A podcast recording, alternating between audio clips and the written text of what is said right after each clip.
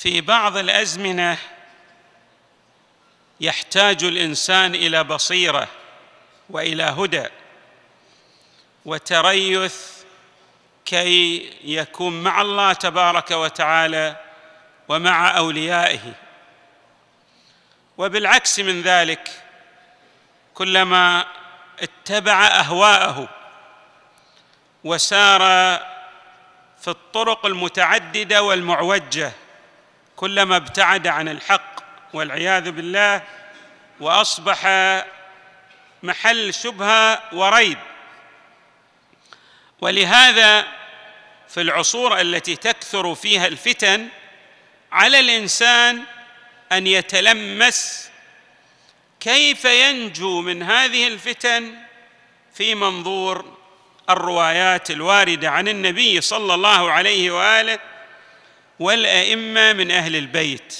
بالخصوص إذا كانت هناك تكال الاتهامات من دون وازع ولا رادع.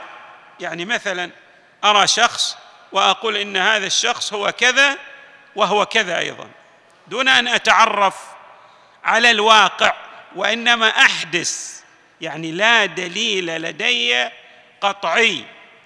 اتهام أي شخص لا يسوغ من الناحية الشرعية. حتى لو كانت هناك عندك بعض العلامات لأن هذه العلامات قد تنافي الواقع بمعنى أن الظاهر شيء والواقع هو شيء آخر. سأستعرض اولا بعضا من الأحاديث الواردة عن المصطفى صلى الله عليه وآله والأئمة من أهل البيت عليهم السلام ثم أعلق بنحو مقتضب كي تتضح لنا الفكرة بنحو جلي. النبي صلى الله عليه وآله يبين كيف ينجو الإنسان في مضلات الفتن. فيقول لإمامنا أمير المؤمنين أما المنجيات فخوف الله في السر والعلانية. الطريق الأول الذي يتاح للإنسان به النجاة أن يخاف من الله تبارك وتعالى. أما إذا تكيل الكلام على عواهنه تلقي الكلام على عواهنه فهذا دليل على عدم وجود خوف من الله. والقصد في الغنى والفقر الانسان يكون مقتصد لا يرى عليه التبذير. وكلمة العدل في الرضا والسخط إنسان ساخط لكن لا يقول إلا العدل. في حال الرضا أيضا لا يقول إلا العدل. وعنه صلى الله عليه وآله ثلاث منجيات العدل في الرضا والغضب والقصد في الغناء والفقر ومخافة الله في السر والعلانية. هناك أناس لا يخافون الله. يلقي الكلام كيفما شاء.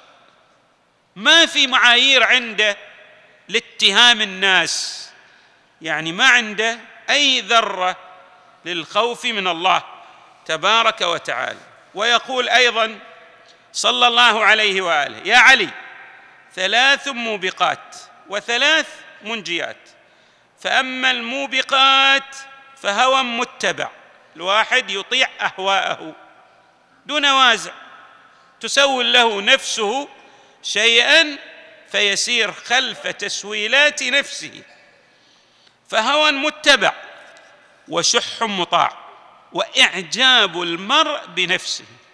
من المهلكات أن الإنسان يعجب. شوف روحه مثلا يستطيع أن يتكلم يستطيع أن يكتب فيعجب بنفسه. هذا من المهلكات. أما المنجيات فالعدل في الرضا والغضب والقصد في الغناء والفقر. وخوف الله وخوف الله في السر والعلانية. كأنك ترى كأنك تشوف الله الله في محضرنا يرانا فإن لم تكن تراه فإنه يراك. ويقول صلى الله عليه وآله أيضا ثلاث مهلكات قالوا يا رسول الله وما المنجيات؟ قال الخوف من الله كأنك تراه. فإن لم تكن تراه فإنه يراك. والعدل في الرضا والغضب والقصد في الغنى والفقر. نعم هكذا الإنسان ينجو في مظلات الفتن. أهم ما نرى أن الإنسان يكون عادل قاصد أيضا في تعامله مع نفسه ومع غيره من الطيف المتعدد. بعبارة أخرى ما عنده راديكالية حتى إذا أراد أن يرد على غيره عنده اعتدال في رده. لأنه يعرف كيف يسير على وفق الضوابط والمعايير. أنقل لكم بعضا من الاتهامات. هناك أناس كما قلت يلقون الكلام على عواهنه.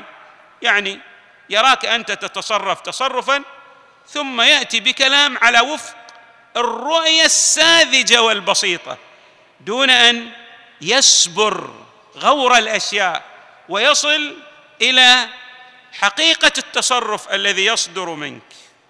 هناك أناس يقول كلاما كما قلنا ليس على وفق الموازين الشرعية. سأنقل لكم. في إحدى الدول الغربية في إحدى الدول الغربية كان أحد الأشخاص المؤمنين رأى طلبة في كندا في كندا هذه كندا. رأى أحد طلبة العلم وشاف الناس تدخل إلى محل المحل هذا سينما. واتفاقا كان في عرض فيلم في هذه السينما فيلم قبيح. والناس تدخل وشاف هذا الطلبة طلبة طبعا ما كان معمم ودخل مع الناس في السينما. فهذا حط في نفسه مشى طبعا ما يدري. دارت الأيام فسئل عن ذلك الطلبة. فجاء بكلام سيء جدا. هذا الطلبة معروف بأنه من الناس الطيبين الخيرين الجيدين. قال لا لا أنا عندي عليه علامة استفهام كبيرة جدا. جدا. فقيل قال ما أقدر أقول يعني كلام قبيح أنا رأيت قبيحا يصدر منه. أو رأيته يقوم بعمل سيء لا يقوم به إلا الناس غير الجيدين. طبعا أخبر بعض المؤمنين بما صدر منه بأن كان داخل في سينما وكان هناك فيلم يعرض من الأفلام القبيحة. هذا المؤمن تعجب استدعى ذاك هو راح هذا المتهم راح. إلى ذاك. زارة. قال له أنت أو استدعاه قال له تعال عندي استدعاه قال له تعال عندي. جاءه ذاك قال له يعني كيف تتهمني إني أنا دخلت وكذا؟ قال له بتاريخ كذا حافظ حتى التاريخ. رأيتك في كندا في اليوم الفلاني وكذا وأنت داخل ومع أفواج اللي يدخلون السينما. وكان هناك طبعا هو يعرف لغة إنجليزية كان هناك يعني دعاية عن عرض فيلم قبيح. هذا تذكر الحالة. في ذلك اليوم كان عنده مشكلة. ذا الشخص ذا عنده مشكلة مطلوب من عنده صور بشكل سريع. فايش تصور هو بيدخل في كان استديو يم السينما فظن هذا الناس تدخل بيدخل إلى لما دخل هذا طلع لكن ذاك مشى. قال له نعم أنا دخلت اشتباها وخرجت. عرفت الاستديو إنه يم السينما. شوف اشتباه واحد جعل الشخص يتهم شخصا مؤمنا. اذا علينا أن يعني لا نلقي الكلام جزافا ولا نعرف. سأتحدث بنحو شفاف وصريح عن بعض النقاط. كثير من الناس يثير اتهامات على بعض طلبة العلم. مثلا بالخصوص في جانب الحقوق الشرعية. سأقول لكم جانب الحقوق الشرعية في الأعم الأغلب علمائنا هنا في المنطقة ونحن لا نزكي على الله الله يعلم. لكن في الأعم الأغلب علماؤنا هنا في غاية التقى في غاية النزاهة. طبعا بعضهم عنده أموال لكن هذه الأموال ليست من الحقوق الشرعية. هو يتعامل على وفق ماذا؟ يتعامل على وفق البيع والشراء ويكسب كما يكسب غيره. وهذا ليس فقط ديدا علمائنا في العصر الحديث. في العصر القديم الشيخ الصدوق وهو ممن جاء ماذا؟ بدعوة الإمام المهدي. كان من اثرى الأثرياء في زمانه. هل نستطيع أن نتهم الشيخ الصدوق؟ يعني في ذاك الوقت عنده أكثر من ثلاثمائة عامل يشتغلون في مزارعه وفي بساتينه. هل نقول إن الشيخ الصدوق هو إنسان غير جيد؟ لا نستطيع أن نقول ذلك. إذا رأينا بعض طلبة العلم عنده أموال لكنه كسب هذه الأموال على وفق المقاييس الشرعية. لا شأن لنا به. لا ينبغي أن نلقي الكلام دون تثبت. يعني الأصل هذه أصالة الصحة في التعامل مع الناس. أصالة الصحة أن تحمل الغير على الصحة إلا أن تصل إلى درجة اليقين والإطمئنان. ثم يقال مثلا يلقى هذا الكلام كثيرا. انظروا إلى الحقوق الشرعية مثلا في الأحساء. لا نجد لها ماذا؟ لا نجد لها تاثيرا في الأحساء. سأقول لكم الحقوق الشرعية لها تأثير كبير وعظيم جدا في الأحساء. من أهم موارد تأثير الحقوق الشرعية في الأحساء هو الصرف رواتب. صرف رواتب على طلبة العلم. من أين يأكل طلبة العلم؟ طلبة العلم في الأحساء أكثر من 800 طالب علم. رواتب هؤلاء الطلبة من أين؟ انظروا إذا يعطى كل طالب على الأقل 2000 أو 3000 ريال. في الشهر كم يعني نحتاج إليه؟ هذا غير الموارد الأخرى من إرفاد الفقراء والمعوزين. أنا لا أقول إنه ليست هناك بعض التصرفات الخاطئة. قد تكون هناك. حتى للأطباء هناك تصرفات خاطئة. للمهندسين هناك تصرفات خاطئة. لبعض رجال الأعمال هناك تصرفات خاطئة. لكن لا ينبغي أن نهول إذا صدر تصرف خاطئ لا ينبغي أن يعمم ويقال أين تأثير هذه الحقوق الشرعية؟ اولا سأقول لكم هذه المعادلة. لا يتصور الناس أن الجميع يخمس. لا هذا غير صحيح. نسبة الذين يخمسون في المجتمع لا تتجاوز العشرة بالمئة في أكثر تقدير. طبعا الناس أكثرهم لا يخمسون يعني أما لماذا لا يخمسون لأمور متعددة. في بعضهم يعني يجهل التكليف الشرعي. لا يخمس لأنه يعتقد إنه أو عنده شبهة. لا يخمس لوجود بعض الشبهات عنده. بعض الناس يخمس لكن خمسه قليل فيستجيز وهم الأكثرية. طبعا أنا بقول لكم أكثر الحقوق الشرعية تأتي من الطلبة المتوسطة من من الناس المتوسطين. يعني من مدرس من واحد عامل. هذه الحقوق البسيطة. الأثرياء الكبار هؤلاء قلة جدا الذين يدفعون الحقوق الشرعية قلة جدا. بينما نحن يعني مقدار ما يصرف من رواتب سأقول لكم يعني بالملايين يصرف على طلبة العلم كرواتب. إحنا الآن تشوفون جهاز بعض الدول يعني زيادة العلاوة للمسؤولين في بعض الوزارات زيادة الزياده مليار وثلاثمائة مليون زيادة الرواتب حق أئمة المساجد وبقية طلبة العلم عندهم. الزيادة الزيادة له مليار وثلاثمائة مليون. الزيادة الزيادة. انتبهوا إلى كلمة الزيادة. فكيف إحنا؟ إحنا طبعا بالنسبة لنا طبعا نحتاج إلى مبالغ كبيرة جدا لنصرف على الحوزات على طبع الكتب على الأبحاث العلمية وإن كانت قليلة. فهذا أهم مورد. بينما هذا المورد لا ينظر إليه. كيف لو عندك أنت أكاديمية تبغي تخرج أطباء؟ هذه أهم من الأكاديمية اللي تخرج أطباء. صحيح ذليك يسهمون في إنجاء الناس من الأمراض لكن هؤلاء أيضا طلبة العلم يسهمون في إنجاء الناس من الأمراض من الأمراض الروحية. فلو افترضنا وجود تصرف سيء لبعض مثلا طلبة العلم هذا لا يعمم على الجميع. لننتبه من ذلك. ودائما يقال لماذا طلبة العلم لا يبنون المستشفيات ها هنا. لا يقومون مثلا بعمل مؤسسات خيرية هنا. أنا بقول لكم غير مسموح بشكل صريح غير مسموح.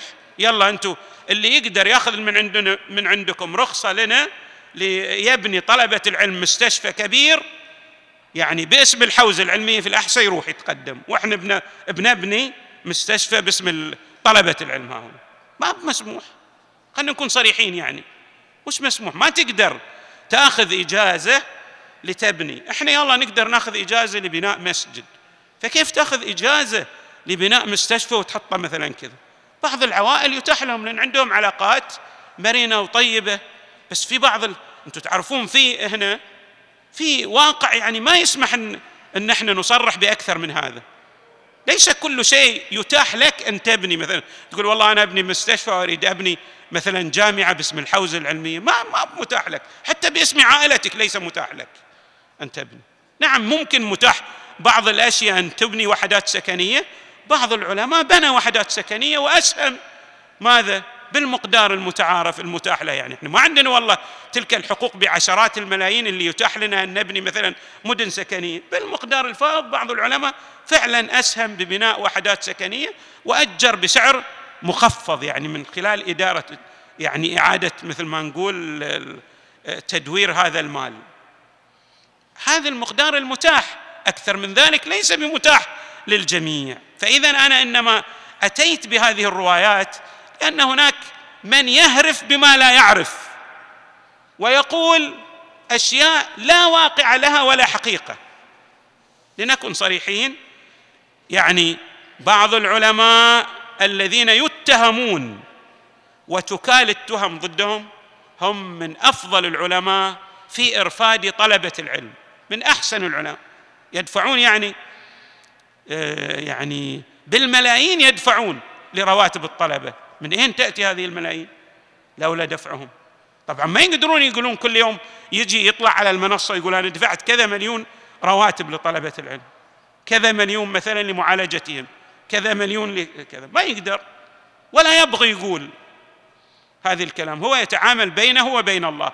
لكن هناك أناس طبعا لأن أتيحت في وسائل التواصل الاجتماعي لأناس لأناس لا يخافون الله. ويقول كما يشاء علينا أن نتقي الله في أنفسنا وأن نسير على جادة الصواب وأن نعرف والذي طبعا يستطيع أن يتعامل الإنسان مثلا إذا كان يقلد السيد السيستاني يستطيع أن يتعامل مع السيد السيستاني ويسأله عن بعض الوكلاء مثلا.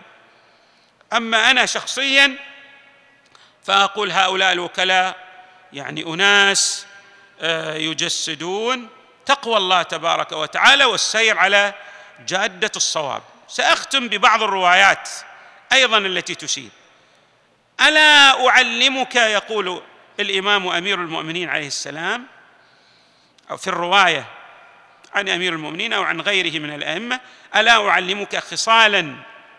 إذا حفظتها نلت بها النجاة وإن ضيعتها ضيعت الدارين تخسر الدنيا والآخرة. يا بني لا غنى أكبر من العقل ولا فقر أكبر مثل الجهل ولا وحشه أشد من العجب. والعجب تجد بعض الناس كما قلنا يحفظ كلمتين أو يستطيع أن يكتب سطرين وإذا ترى انه يسوق نفسه بأن من أعلم العلماء ويحفظ كذا. وهو لا يستطيع أن يكتب. وكتاباته غلط. حتى كلامه غلط.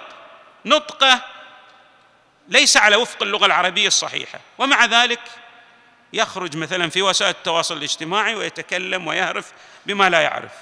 ولا عيش ألذ من حسن الخلق.